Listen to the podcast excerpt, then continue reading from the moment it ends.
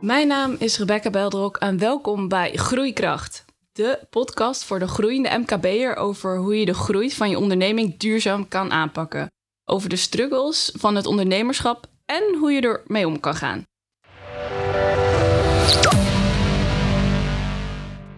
We moeten het even hebben over persoonlijke uitdagingen in het werkende leven. Uitdagingen komen voor in alle aspecten van het leven en of je nu wilt of niet, vaak heeft het invloed op hoe we presteren op de werkvloer. Niets om je voor te schamen, maar wel belangrijk dat je er iets mee doet. Ton de Roy weet hier alles van. Ton, welkom. Dankjewel. We gaan het vandaag hebben over uitdagingen in het werkende leven, maar ook over wat je heeft bewogen om te ondernemen, hoe je dat aanpakt en welke struggles je bent tegengekomen. Mooi onderwerp.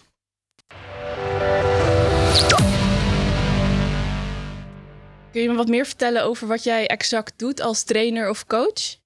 Ja, ik werk als uh, trainer, coach en opsteller. Uh, met name in de hoek waarin mensen in hun werkzame leven tegen problemen aanlopen. Persoonlijke ontwikkeling, de rol die ze uh, in willen vullen die niet helemaal lukt. De samenwerking die niet helemaal lukt. Communicatie die een beetje stroef loopt of zo. Of ja, waar mensen ook wel gaan denken van, goh, is, is dit het nou?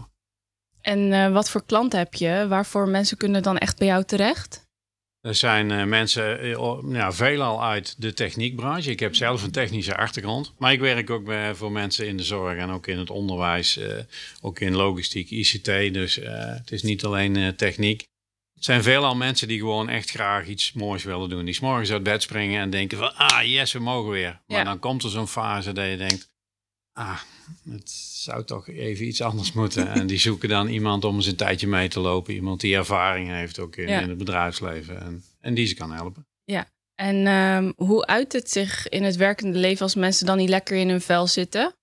Nou ja, wat ik, uh, wat ik vaak hoor van, van collega's, van werkgevers, maar ook van mensen zelf. Van, ja, ik, ik merkte op een gegeven moment dat de stemming veranderde. Ik werd weer cirkeneurig, ik werd kortaf. Uh, of ik durfde dingen niet meer te zeggen. Het, het begon te wringen, het begon te schuren.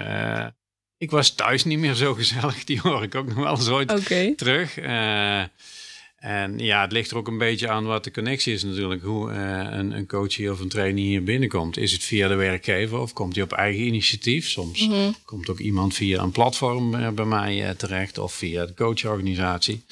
Dus uh, het kunnen van allerhande manieren zijn. Maar uh, het gaat er eigenlijk altijd om dat ze ook zelf wel in de smiezen hebben van, als ik zo doorga dan, hmm, ja, dan weet ik gaat het, het niet helemaal goed. Gaat het niet helemaal goed. Maar hoe zorg je er nou voor dat mensen tijdig aan de bel trekken als ze niet lekker in hun vel zitten? Ja, dat is een hele goeie. Want het tijdig aan de bel trekken is natuurlijk al een ruim begrip. Want wat is tijdig? Ja. En aan de bel trekken, dat gebeurt vaak doordat mensen zich toch wel gaan realiseren van, goh, als ik op deze manier doorga, of dat uh, een collega of een leidinggevende of een H R-medewerker daarover in gesprek gaat. Soms tijdens een, een persoonlijk of een functionerend gesprek kan eigenlijk van alles zijn. En soms is het ook alleen, komt iemand hier en die zei, nou, ik had gisteren een gesprek met mijn buurman en die begon dingen te vertellen. Toen dacht ik, daar zit ik ook mee. Ja. Ik moet ook eens stappen gaan zetten. Of, of ze hebben een test gelezen en denken, je moet iets mee gaan aan het googelen en ja, kom er dan bij mij uit. Oké. Okay. En uh, kan je wat meer vertellen over het proces wat mensen dan uh, doorlopen? Ja, nou goed, kijk, het proces bij mij, dat kan uh, heel wisselend zijn. Het proces wat ze al doorlopen hebben, is dat ze zelf al ja, een, een zekere drang hebben om er iets mee te gaan doen. Zich mm-hmm. onzeker voelen en daar hulp bij nodig hebben. Het proces wat bij mij gebeurt, zeg ik altijd, we gaan er altijd heel open in. En daar staat misschien de rotonde ook wel voor. Hè? Mijn bedrijf heet zo, maar ik gebruik die metafoor ook heel vaak. Er zijn heel veel afslagen, er zijn heel veel kansen. En we gaan eigenlijk ontdekken van, nou, welke kans en welke afslag past nu bij jou.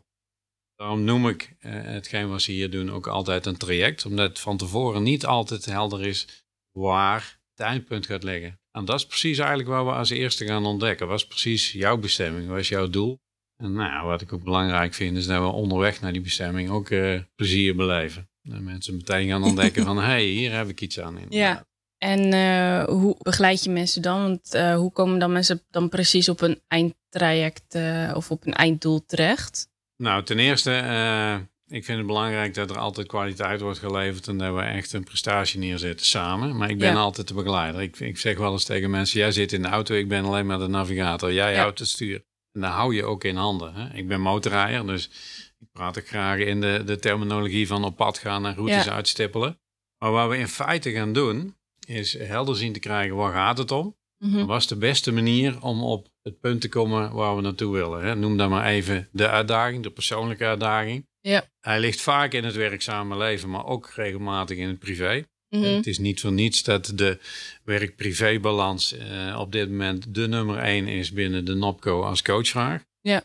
Mensen worstelen ook wel met, nou ja, door, door, van allerhande tijden worden. Hè? Corona helpt zeker niet wat dat betreft. Maar we zitten sowieso al in, in drukke tijden. Alles moet tegelijk en nou ja, dat lukt gewoon niet altijd meer. Dus waar we vooral naar gaan kijken is, wat is er nou precies aan de hand? Mm-hmm. Proberen eens even scherp te krijgen, want coaches komen met een vraag binnen. Maar heel vaak is het zo dat we daar nog eens even op moeten gaan spitten. Dus eerst is helder zien te krijgen, wat is nou precies jouw doel? Ja. En dan vervolgens ook gaan, aan gaan, gaan werken samen, dat er ook vertrouwen is om dat doel te bereiken. En mm-hmm. als dat er nog niet is, wat hebben we nodig om dat wel tot stand uh, te brengen? Ja.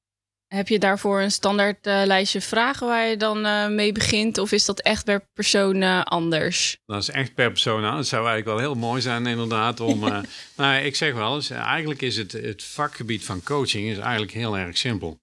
Wij hoeven alleen maar de juiste vragen te stellen. Mm-hmm. Maar het is best wel heel moeilijk om de juiste vragen te stellen. Ja. En daardoor is coaching echt wel een vak geworden natuurlijk. Ja. En uh, er komt nog steeds meer in, in Nederland. Uh, dus het is ook wel weer de kunst om, om onderscheidend vermogen erin te laten zien. Maar het, het ontdekken, uh, wat nou precies de vraag achter de vraag is. Welk pad we op gaan samen, welke techniek. Hè? Uh, ik heb heel veel methodieken en technieken in huis. Ook de, de, de loopt al jaren. Maar ook omdat ik, voordat ik zelfstandig aan de slag ging, achtentwintig jaar zelf in het bedrijfsleven heb gezeten. En echt van de werkvloer tot uh, aan de eindverantwoording heb gezeten. Ja. Nou ja, daar haal je ook heel veel ervaring uit. Daar haal je heel veel kennis uit. En sinds ik in tweeduizend dertien voor mezelf startte, uh, doe ik ieder jaar minimaal twee opleidingen, ook zelf, uh, voor, voor eigen ontwikkeling. Ja. Om bij te blijven, maar ook om nou ja, anderen te kunnen helpen in hun uh, uitdagingen.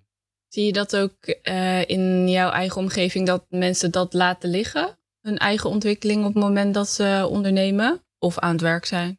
Ja, laten liggen vind ik altijd een moeilijke uitdrukking. Want uh, ieder mag voor zichzelf bepalen hoe die ermee om gaat. Maar ik denk wel dat, uh, dat er sommige kansen onbenut uh, blijven. Deze tijd is natuurlijk een, een, een tijd uh, waarin we zoeken naar andere kansen. Hè? Corona ja. beperkt ons ook in, in dingen. Dat merk ik zelf ook. Ik ben zelf vooral anticyclisch uh, cyclisch aan de slag uh, gegaan. Maar uh, kansen zien te vinden, nou, dat is misschien ook wel het, uh, het meest eigene aan de rotonde.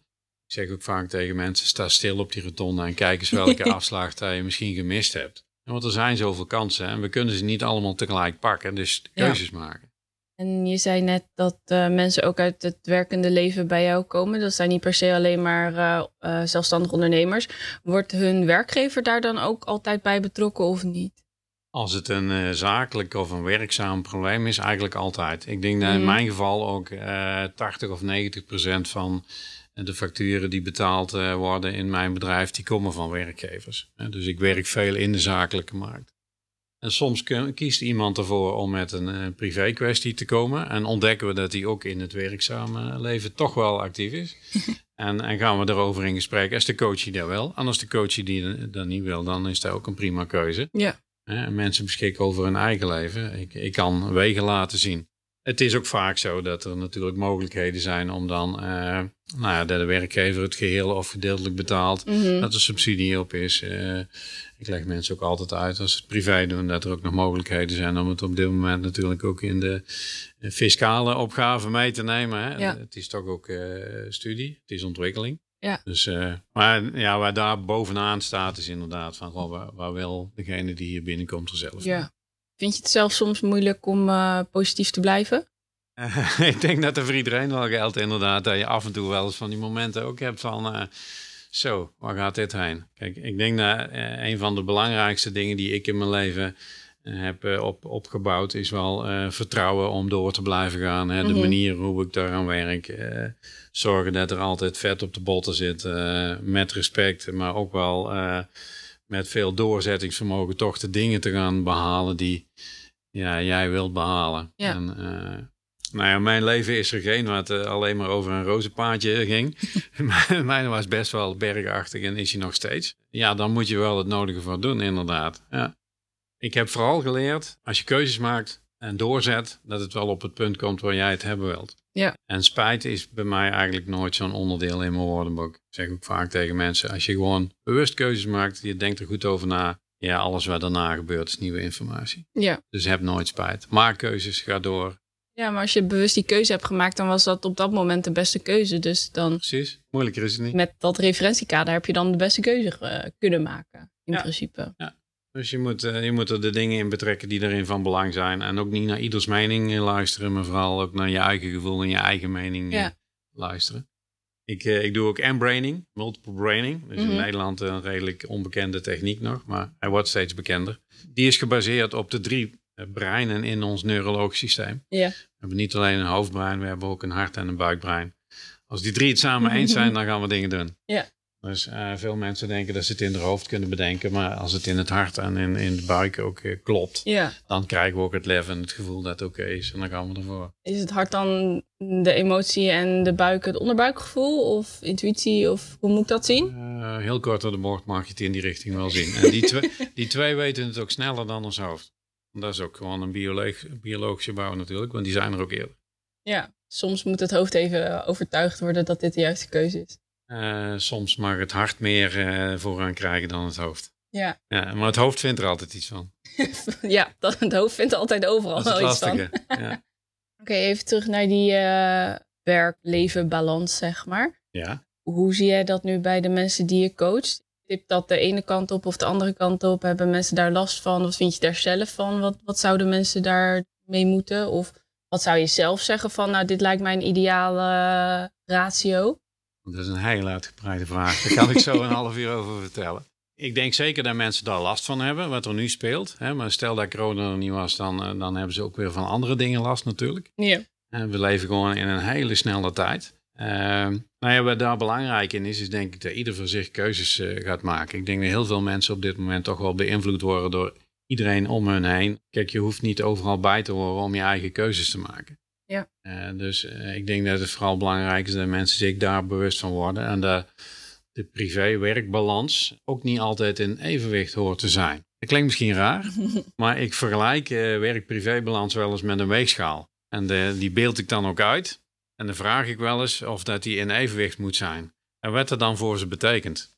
Ja. Betekent het altijd dat het dan fifty-fifty of zo moet zijn? Is hij dan in balans? Dus de eerste stap is altijd van, wat was voor jou oké? Okay? Mm-hmm. Wanneer is hier voor jou in balans? Dat, dat kan voor mensen betekenen dat ze misschien zeventig procent van de tijd met haar werk bezig zijn. Ja. En voor anderen net andersom. Bij mij is werken belangrijk, maar is het een onderdeel van mijn leven en niet net andersom. Mm-hmm. En dat kan ook met levensfases te maken hebben. Uh, ja, zeker. Ja. Ja. Ik heb ook tijden gekend dat ik, uh, dat ik toen nog niet voor mezelf durfde te beginnen. Omdat ik er vooral ook voor mijn gezin wilde zijn. Om, ja. Omdat ik een ernstig zieke dochter had. En op een gegeven moment de fase gehad dat ik een hartinfarct uh, kreeg. Allemaal prima erin gekomen. Ik ben zelfs topfit op dit moment. Mm-hmm. Ook door een manier van leven. Dus leven en werkstijl is bij mij ook wel iets wat altijd uh, in, in die gesprekken naar voren komt. Uh, ja. Niet om ze daar nou in mee te nemen, maar wel om ze er bewust van te maken. Okay. Bewust leven, uh, keuzes maken en uh, ja, ook gaan doen. Het leven is vooral doen. Gewoon doen. Het is leven. en, uh, ja, ja, vooral doen inderdaad. En uh, het is ook altijd mooi om daar naar, naar vooruit te kijken, zeg maar. De dingen die op komst zijn en die mm. je bedacht hebt en die er nog niet zijn.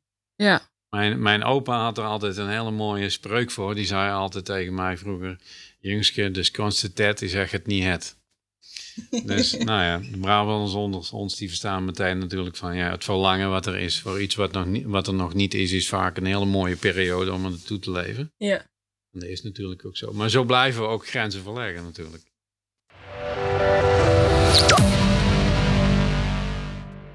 En uh, nu naar jou als ondernemer. Wat heeft je doen bewegen om uh, uit loondienst te stappen en voor jezelf te beginnen? Nou, ten eerste de, de, de drang die het er al jaren zat om nog eens een keer voor mezelf te beginnen. Maar de yeah. omstandigheden is er daar toen eerder niet van gekomen. En eh, nou, ik was eindverantwoordelijk voor de uitvoerende tak van een groot bouwbedrijf. En ik zat in een hoogste management training. Yeah. Eh, nou, dan weet je dat je naam ergens op een lijstje staat om, om misschien wel directielid eh, te worden. Maar ik leerde precies in die management training dat het belangrijkste voor mij was om eh, nou ja, bezig te zijn met techniek en met mensen en met wat hen motiveerde om mooie dingen te gaan doen. En ik ging ja. me ook afvragen, waarom spring ik 's morgens met plezier uit mijn bed? Waarom, waarom wil ik 's avonds aan tafel zeggen van, hé, hey, weet je wat wij gedaan hebben vandaag?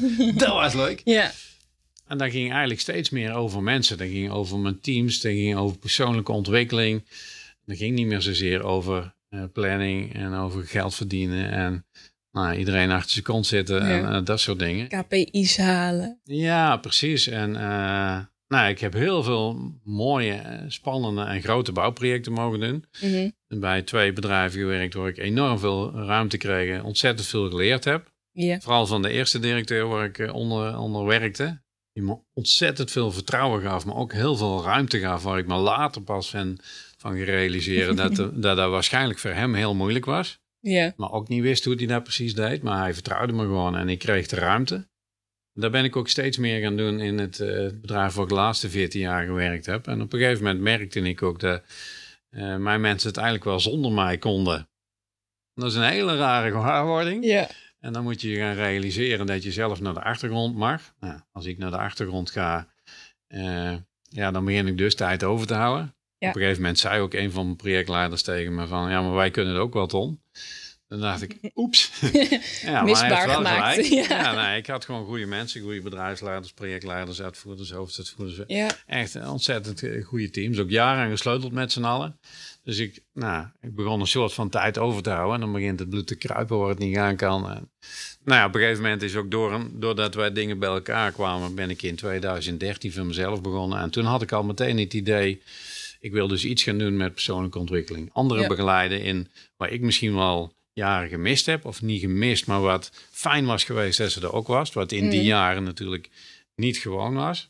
Dacht ik, ik wil uh, de komende tien, vijftien jaar mooie dingen doen om anderen te zien groeien. Ja. En ja, mijn kinderen zaten ook in die leeftijd natuurlijk. Je ziet ze opgroeien, je ziet ze een beetje uitvliegen en studeren. Ja. Misschien hangt dat ook allemaal met elkaar samen. Maar ik dacht, als ik voor mezelf begin, dan is coaching. En later kwam daar trainingen bij. Een ontzettend mooi vakgebied voor de toekomst. Ja.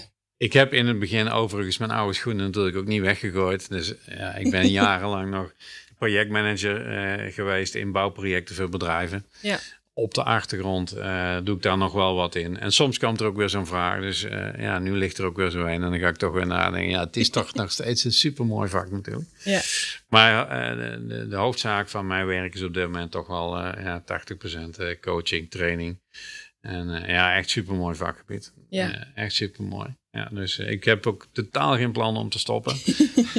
nee. Ja, mooi nee. toch? Je, je hebt dan nu wel iets gevonden waarvan je denkt, dan spring je uit bed uit van uh, hier heb ik zin in. En dat je aan de uh, eettafel s'avonds zit van luister wat ik uh, voor moois uh, teweeg heb gebracht. Ja, ik zat vanochtend in een heel mooi gesprek met iemand die een visual van mij waarschijnlijk gaat ontwerpen. En die gaat over mijn bedrijf. Ja. En we hadden het over een aantal onderwerpen. En te, ja, zij riep meteen van, ik, ik kan gewoon zien wanneer, jou, wanneer je aanstaat. Zeg maar.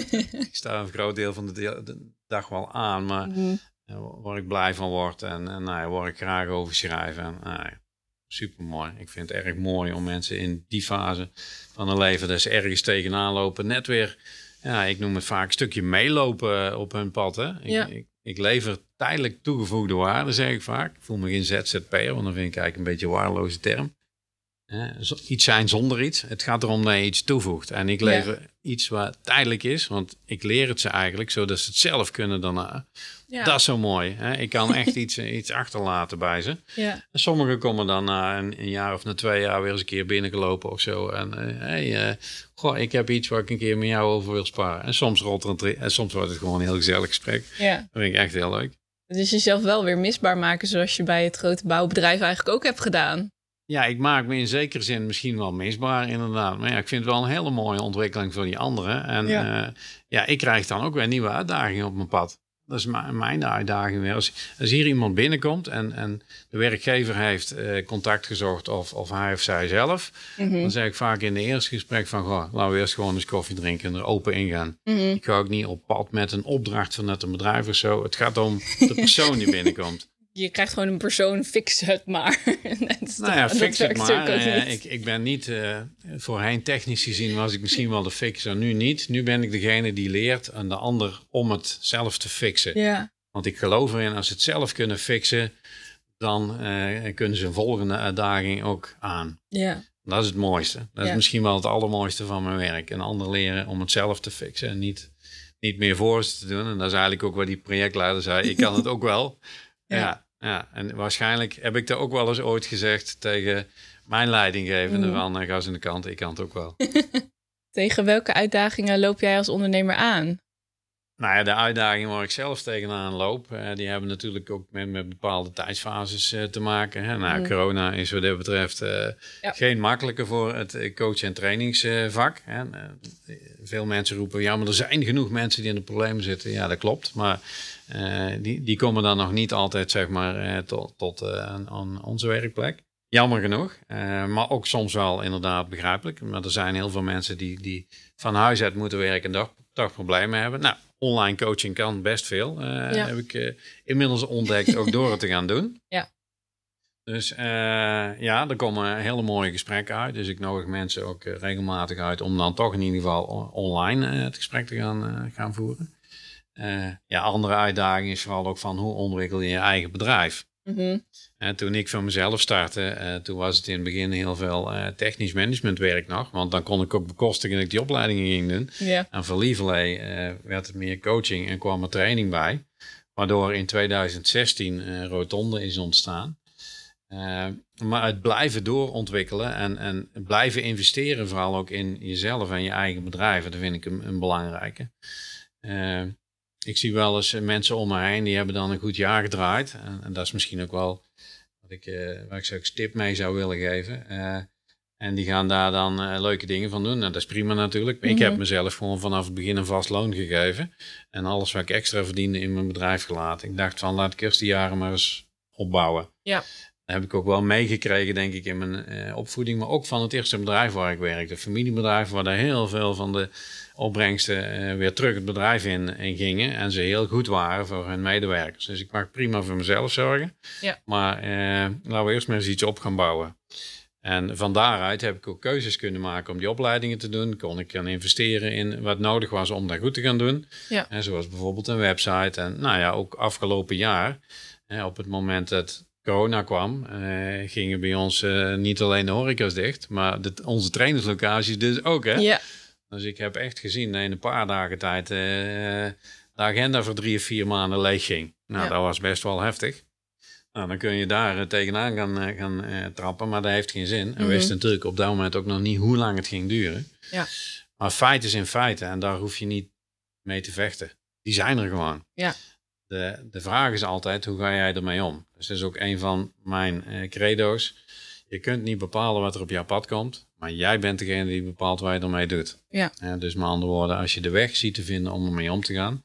In mijn geval was dat redelijk uh, anticyclisch. Ik ben, uh, ja, met, terwijl er minder binnenkwam, uh, dingen gaan doen die ik al wel langer wilde. Ja. Een online training ontwikkelen. Uh, gaan zorgen dat mensen uh, dag en nacht via mijn website dingen kunnen bestellen. Contacten kunnen leggen waar het nodig is. Uh, ja. We gaan verdiepen in nieuwe technieken. Kijken, is dit ook, past het ook bij mij? En er ook weer mee stoppen als het niet past. Mm-hmm. Nou ja, doordat ik in het verleden daarvoor zeg maar ook uh, inkomsten weg heb gezet in mijn bedrijf, kon dat ook. Ja. En kan dat nog steeds, gelukkig. Onlangs, ja.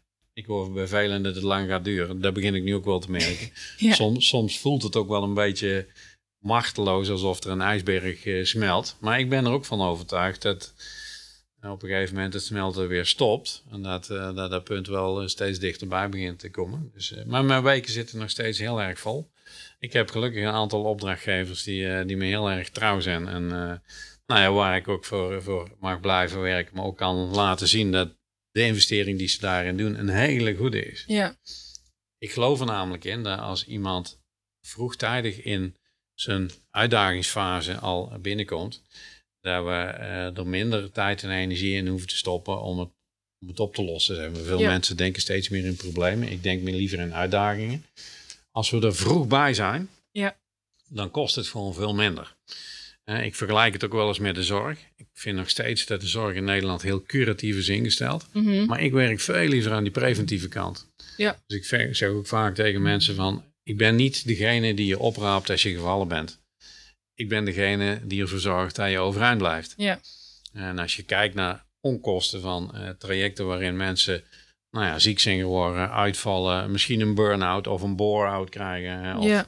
de term overspannen zie ik ook wel weer terugkomen. Uh, zijn allemaal fases, daar zit, nie- daar zit gewoon echt niemand op te wachten. Degene waar het over gaat zit er niet op te wachten. De werkgever zit er niet op te wachten. De mensen in, om je heen zitten er niet op te wachten. De, de collega's in de teams niet. Niemand zit erop te wachten dat jij uitvalt. Mm-hmm. En toch gebeurt het in grote mate. Ja. Hè? Uh, toen we het over de derde golf gingen hebben bij corona.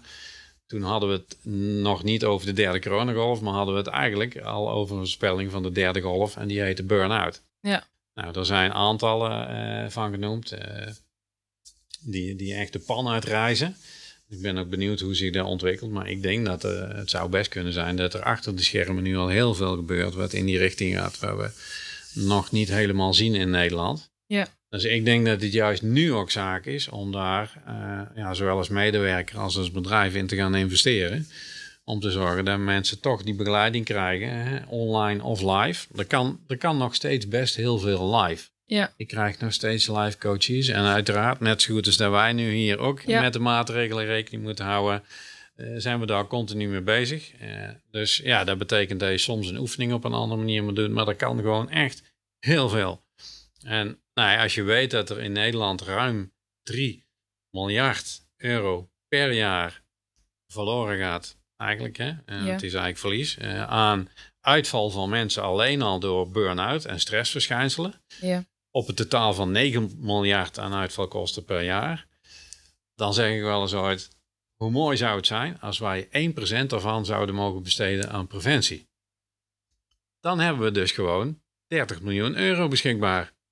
Ja. Daar kunnen we preventief best heel veel van doen. Dat is maar één procent. Ja. Ik laat bedrijven er ook wel eens aan rekenen. En ik zet er ook tegenover wat ze dan op dit moment op subsidies kunnen krijgen. Wat mogelijk is. En, maar iemand die uitvalt dan op jaarbasis vijftigduizend uh, zou kosten. En je zou voor iedere medewerker zeg maar gewoon eens een bedrag van één procent aan de kant zetten. Daar kun je echt preventief veel aan doen. Ja. En dat hoeft dan eigenlijk, dat hoeft niet voor het hele bedrijf. Maar wel uh, voor teams. Uh, Of voor nou ja, een persoon die het op dat moment even lastig heeft. Ja. Ik heb pas een coach hier gehad en die heeft nu net zijn traject uh, afgerond. Traject van acht maanden. En die kwam hier binnen. En uh, ja, die was gewoon echt best wel down eigenlijk. Bleek ja. echt een, een hele goede uh, gast te zijn. Slim was. Maar kon zijn eigen grenzen nog niet zo stellen. Waardoor hij helemaal overladen werd. Want hij werd gezien als degene die alle problemen oploste. En dat kon hij ook. ja. Maar uh, ja, hij probeerde het ook alleen te doen. En omdat hij ook uh, in zijn thuisomstandigheden daar ook, ook uh, niet voldoende zeg maar, zijn ei in kwijt uh, kon. Uh, kwam hij op een gegeven moment bij mij. En nou, als je hem nu weer rond ziet springen. Ook in het bedrijf. Hij heeft een andere rol gekregen. Mm. Doordat hij er wel bij mij over is gaan praten. En uh, nou, doordat het bedrijf ook mee is gaan denken. En hij is op dit moment. A, hij zit wel lekker in zijn vel. En B, hij is enorm waardevol geworden voor het bedrijf. Dus ja. Het is ook een kwestie van er samen over praten. En je zei het net over, uh, als je start, hoe ga je je eigen bedrijf ontwikkelen? Hoe heb je dat zelf aangepakt? Hè? Kon je bij mensen terecht? Of heb je cursussen gevolgd? Of uh, hoe, hoe heb je ja, dat gedaan? Nou ja, goed. Ah, ik ben, ik ben met een aantal mensen gaan praten om mij heen.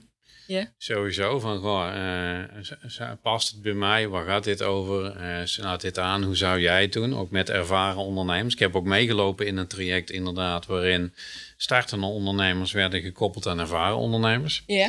Uh, heel uh, interessant, maar ook heel waardevol uh, traject. Daar liggen nog steeds uh, contacten in, in die hoek. Mm-hmm. Ik denk ook dat iedereen wel een begeleider of een coach of een sparringpartner heeft. Ik heb ook een coach.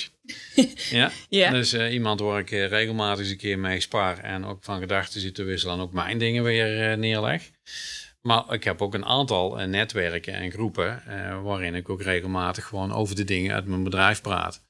Coach is soms ook wel een eenzaam beroep. In dat, ja, ja. Wij kunnen ook vanuit die ethische code. We gaan niet met anderen praten over hetgeen waar wij besproken hebben. Zo werkt nee. het niet. Dat kan ook niet. Nee. Wil ik ook niet. Ik, vind, ik heb die ethische code ook hoog staan. Nou ja, ja. Daarom, daarom staat het certificaat van bekwaamheid hier ook vanuit D N V, vanuit de Nopco. Uh, ik zit op practitioner niveau, waarmee ik uh, in feite mag zeggen dat ik bij de, de vijfhonderd hoogst gecertificeerde in Nederland hoor. Uh, en er zullen ook heel veel goede collega's zijn die niet gecertificeerd zijn. Ik kies ervoor om mezelf langs de meetlat te leggen. Ja. Maar uh, ja, daarin is kwaliteit leveren en ook gewoon weten waar we mee bezig zijn en kijken waar we ook te bieden hebben in de vakgebied gewoon een hele belangrijke. Mm. En dus moet je daar zelf ook doen. Dus uh, terug naar jouw vraag. Ja, ik, ik spaar regelmatig met mensen en mijn bedrijf begon vooral vanuit hetgeen waar ik uh, graag iets in toe wilde voegen. Ja, misschien heeft het ook met een bepaalde levensfase iets extra's te willen doen voor een ander. Mm-hmm.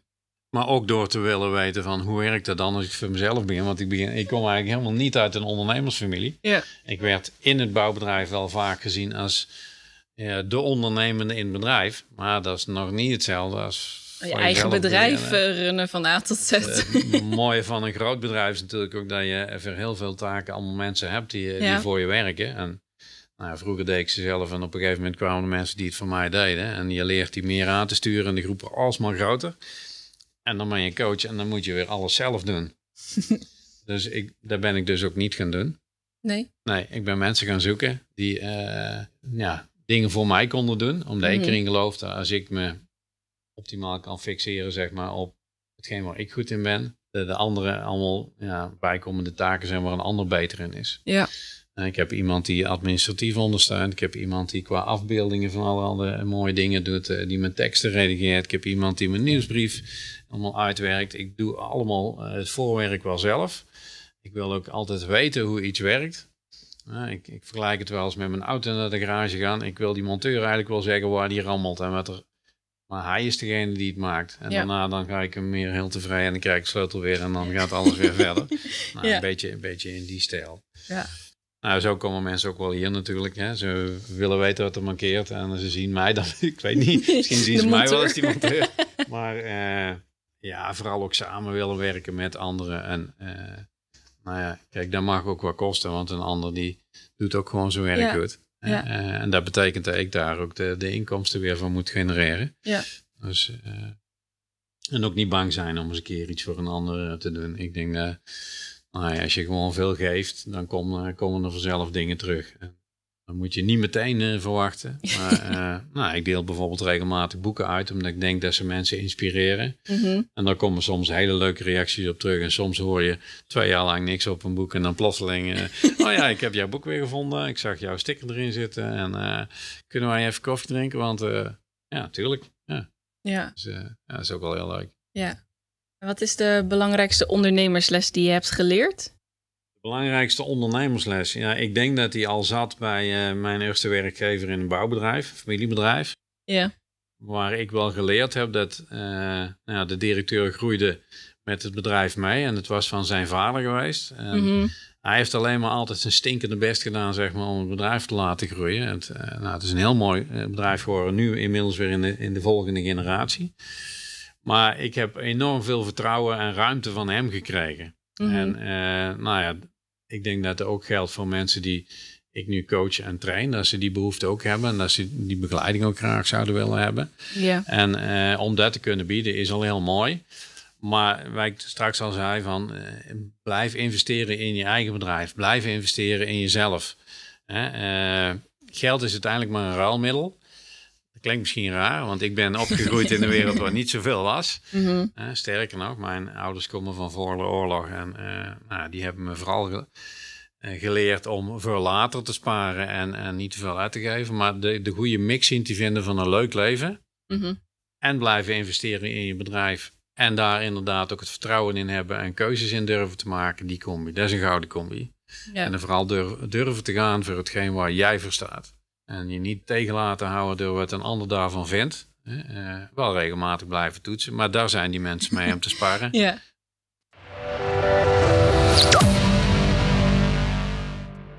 Als je nu vooruit kijkt naar je branche of naar je bedrijf. Welke ontwikkelingen verwacht jij? Uh, nou ja, sowieso. Ik denk dat de branche van coaching en training op dit moment volop in ontwikkeling is. Ik zie ook wel... dat de, de aantallen coaches uh, uh, groot beginnen te worden. Mm-hmm. Dus ik denk dat er dan vanzelf ook wel weer een soort van uh, onderscheid in de markt begint te komen. Specialisaties, uh, kwalitatief onderscheid. Uh, dus uh, ja, nou ja, goed. Uh, ik denk dat ieder daar zijn eigen keuzes ook in, in moet maken. Maar ik vind inderdaad kwaliteit uh, belangrijk. En uh, nou ja, de spreuk hier op de wand... Die is er natuurlijk ook niet voor niks. Hè? Ik heb hem niet ja. zelf vandaag. Hij is van Cruyff. Je gaat het pas zien als je door hebt. Ja. Want het is ook echt zo. Hè? Als je door hebt hoe het werkt, dan ga je het zien. Mm-hmm. Maar je gaat het ook steeds meer zien. Als je het ook door hebt. En je gaat het ook steeds beter doorkrijgen hoe het, hoe het werkt. En ik denk dat er wat dat betreft de coachmarkt nog wel in, in ontwikkeling is. Uh, misschien ook tegen een bepaalde verzadiging aanraakt. Dus ik, ik denk dat je vooral ook uh, moet weten waar je zelf voor staat. En, en misschien moet ik op een moment ook wel zeggen van... Goh, ik ga echt alleen nog maar voor die branche werken. En nu mm-hmm. is er nog ruimte voor meer. Maar uh, ja, doorontwikkelen. Blijven ontwikkelen. Echt ja. superbelangrijk. Ja. Dat zijn dan ook de, de ja, dat zijn ook dan de plannen voor jou en je bedrijf doorontwikkelen. Waar uh, zie jij het heen gaan binnen nu vijf, uh, tien jaar? Uh, ja, waar ga ik het heen? Uh, nou, sowieso. Uh, over tien jaar of over vijftien jaar ben ik er waarschijnlijk nog steeds bij. uh, dus uh, d- dan ben ik wel zo'n beetje het punt voorbij dat ze in Den Haag bedenken dat het aan mij moet stoppen. Maar daar ben ik niet van plan. Mm-hmm. Mag uh, je misschien... ook beslissen als zelfstandig ondernemer, precies, toch? Dan mag je gewoon precies. door. Dus uh, misschien komt er iemand die dan ook eens een keer roept tegen mij dat ik over de datum ben. Nou, dan ga ik daar wel over nadenken in ieder geval. Uh, en ik zie ook wel dat uh, sommige ontwikkelingen snel gaan waar ik ook van denk, ga ik daar nog in mee? Waar ik denk dat het voor mij naartoe gaat, is inderdaad blijven doorontwikkelen. Blijven uh, volgen van andere opleidingen. Kijken hoe het, uh, hoe het alsmaar beter kan. En, en misschien inderdaad nog wat meer gaan focussen. Waar ik nu mee bezig ben, is een plan voor de komende jaren om de methodieken die ik heb, daar hoeft niks meer bij te komen, mm-hmm. om ze steeds meer in elkaar te gaan integreren. Dus ik ben nu uh, voorbereidingen aan het treffen om een online training te gaan bouwen. Online wordt misschien dan ook wel hybride, want de vorm van coachen en trainen samen vind ik heel sterk. Yeah. Maar online en live samen vind ik ook heel sterk. Ja. Dus misschien wordt hij dan wel multihybride. Dus uh, daar zit ik op dit moment over te dubben. Uh, het getal acht is een heel belangrijk getal, zeg maar, in uh, mijn leven geworden, maar ook in mijn bedrijf. Uh, uiteindelijk bleek hij ook plat in mijn logo te liggen en dan noemen we het een infinity. Ja. Uh, uh, Rotonde is er in feite ook gewoon mijn naam, dus het heeft er altijd al in gezeten. Hè? Ton de Roy in een andere volgorde is Rotonde. Ja. Uh, Dus het blijven doorontwikkelen, uh, voor de kwaliteit blijven gaan, dat vind ik echt super belangrijke. En uh, ja, wanneer ik dan ga stoppen, ik heb geen idee. Hoor. Ik heb echt geen idee. Gewoon nog met je rollator mensen coachen, kan ook nog. Nou ja, misschien geef ik dan maar rollatortrainingen. Ja. Uh, ja, wie weet wat er allemaal nog te leren is. Zou een uh, mooie ontwikkeling zijn. Ja, zou een mooie ontwikkeling zijn. Uh, een rijvaardigheidstraining heb ik zelf altijd ontzettend mooi gevonden. Dus uh, misschien ligt er wel een connectie. Uh, ja. Rijvaardigheidstrainingen ja. voor mensen met een rollator. Ja, wie weet. Ja, nou, ik zou het wel heel mooi vinden als we inderdaad mensen zo vitaal weten te krijgen dat ze pas op een laat moment die rollator nodig hebben. Ja.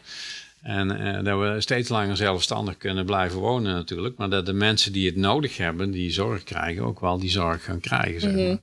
Dat vind ik ook wel een hele, hele belangrijke. Ik heb daar een paar keer van nabij mogen zien dat die zorg nodig is. Mm-hmm. Uh, mijn vrouw en ik zijn al zijn heel veel jaren mantelzorger geweest. En uh, voor onze oudste dochter eigenlijk nog wel.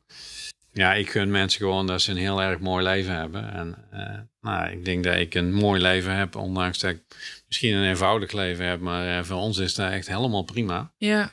Het hoeft niet allemaal uh, grote huizen, mansions, uh, zeg maar hele dure auto's voor de deur. Nee, nee, nee, nee. En als je dat, dat ambieert ook prima, maar niet ja. iedereen hoeft dat te ambiëren natuurlijk. Nou ja, dan kom ik weer terug op die uitspraak van mijn opa. Want de schoonste tetten zegt het niet het, maar als het wel het, dan ben je er ook zo aan gewend. Ja. Dus daar leerde ik toen ik bij het eerste bouwbedrijf voor het eerst een, een leaseauto kreeg. Echt een hele mooie auto. Ik was zeven of achtentwintig denk ik. Echt... Nou ja, ze trots is een pauw met uh, ik weet niet hoeveel veren. Maar na twee of drie maanden ontdek je wel dat het eigenlijk ook weer snel gewoon is geworden. En mm. dat, geldt, dat geldt voor bijna alles. Hè? Ja. Dat geldt voor een nieuwe tv, dat geldt voor, voor een, een ander huis. Ik heb een huis nu verkocht. Ik weet nog niet waar we naartoe gaan. Nee, ik weet wel waar we van plan zijn. Want we hebben twee jaar geleden samen vijfentwintig jaar plan uh, geschreven. Mm. Dus uh, ik ben er ook heilig van overtuigd dat ik die leeftijd ook ga halen. Mm-hmm. En zo niet, ja, ik kan, dan kan ik er waarschijnlijk toch uh, weinig aan doen. Dus alleen maar mijn best doen om gezond te blijven. Ja. Dat is ook wel weer wat ik geleerd heb uit die fase, zeg maar, dat ik in één keer ja, heel erg dicht bij een moment was van, hé, hey, ben ik er nog? Mm. Ik heb ervan geleerd dat ik zelf daar eigenlijk niet zo op aansloeg. Ja. Ik heb ook helemaal niet gemerkt dat ik uh, daar vaak eigenlijk had. Uh, mijn vrouw wel. En mijn vrouw is echt een enorme slechte nacht gehad. Want die was bang dat ik er de volgende dag niet meer was. Dus, ik heb ook wel heel erg geleerd om, om te gaan kijken van... hé, hey, wat gebeurt er allemaal om me heen? Ja. En uh, Nou ja, wij leven samen heel gezond en hm. actief. Ik heb ook geen medicatie meer.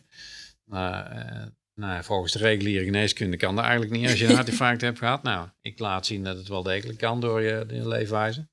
En dan komt er dus ook weer iemand, in dit geval een orthomoleculair therapeut, op mijn pad die me daar leert. Die mensen komen ook op mijn pad. Dus uh, ja. ja, ik geloof er wel in dat de dingen op een natuurlijke manier uh, ontstaan. Uh, ja. Hoe? Ja, dat weet ik niet altijd. Hoe vind ik ook zo'n vraag waarin je dan de hoe en waarom vraag, die zijn wel belangrijk, maar soms blijven we daarin hangen. Mm-hmm. Het gaat veel meer om uh, wat wil ik, wie kan me daarbij helpen, waar en wanneer en, uh, en doen. Daar gaat het uiteindelijk wel, uh, ja. daar geloof ik ook in, doen. Ja. Het leven is gewoon doen. Het leven is gewoon doen. Het leven moet je leven. En dat is niet om naar te gaan zitten kijken. Dat is, dat is om te doen. Mm-hmm. En om plezier te hebben. En, ja. Uh, nou ja, dan, dan moeten we ons nu een beetje op aanpassen vanwege corona. Maar uh, ja, we kunnen nog steeds heel veel plezier hebben. Ja, ja, dankjewel. Dus nog even in het kort. Investeer je in jezelf, in je bedrijf. Blijf ook vooral uh, toetsen. En uh, vertrouw ook op, op je drie breinen eigenlijk die je hebt. En hopelijk zeggen ze dan allemaal hetzelfde. Ja, en anders dan kun je altijd nog met je drie breinen in gesprek. Hè? Ja. Dus, uh, ook daar heb ik wel eens gedaan, inderdaad. Dus, uh, ja, positief blijven, inderdaad. Ja. Ja, met vertrouwen de toekomst in. En uh, nou, soms hebben mensen daar een zetje in nodig. Ja. Ja, ja, dat is helemaal oké. Okay. Ja, Ton, dankjewel voor de, de, je openheid en het delen van je verhaal. Dankjewel, graag gedaan. Erg leuk om te doen.